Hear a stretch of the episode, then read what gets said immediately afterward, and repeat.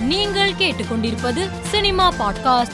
Malaysia Langkawi தீவில் நடைபெற்ற பிச்சைக்காரன் பாட்டு படப்பிடிப்பின் போது விபத்து ஏற்பட்டு விஜய் ஆண்டனிக்கு காயம் ஏற்பட்டுள்ளது. இதைத் தொடர்ந்து அவர் மருத்துவமனையில் அனுமதிக்கப்பட்டுள்ளார். வீரசிம்ஹா ரெட்டி திரைப்படம் வெளியான நான்கு நாட்களில் ரூபாய் நூற்றி நான்கு கோடியை வசூல் செய்துள்ளது.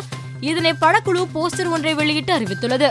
இந்த போஸ்டரை இசையமைப்பாளர் தமன் தனது சமூக வலைதள பக்கத்தில் பகிர்ந்துள்ளார். யோகி பாபு நடிக்கும் மிஸ் மேகி திரைப்படத்தின் டைட்டில் டீசர் வெளியாகியுள்ளது. ஆங்கிலோ இந்தியன் பார்ட்டி கெட்டப்பில் வித்தியாசமான லுக்கில் யோகி பாபு இடம்பெற்றுள்ள இந்த டீசர் சமூக வலைதளத்தில் வைரலாகி வருகிறது.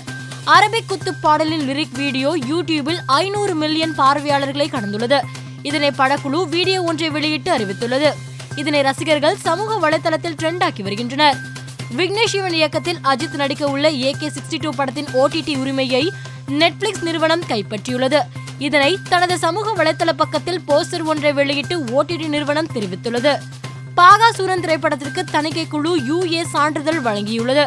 இப்படம் அடுத்த மாதம் வெளியாக உள்ளதாகவும் ரிலீஸ் தேதி விரைவில் அறிவிக்கப்படும் எனவும் இயக்குனர் செல்வராகவன் தெரிவித்துள்ளார்.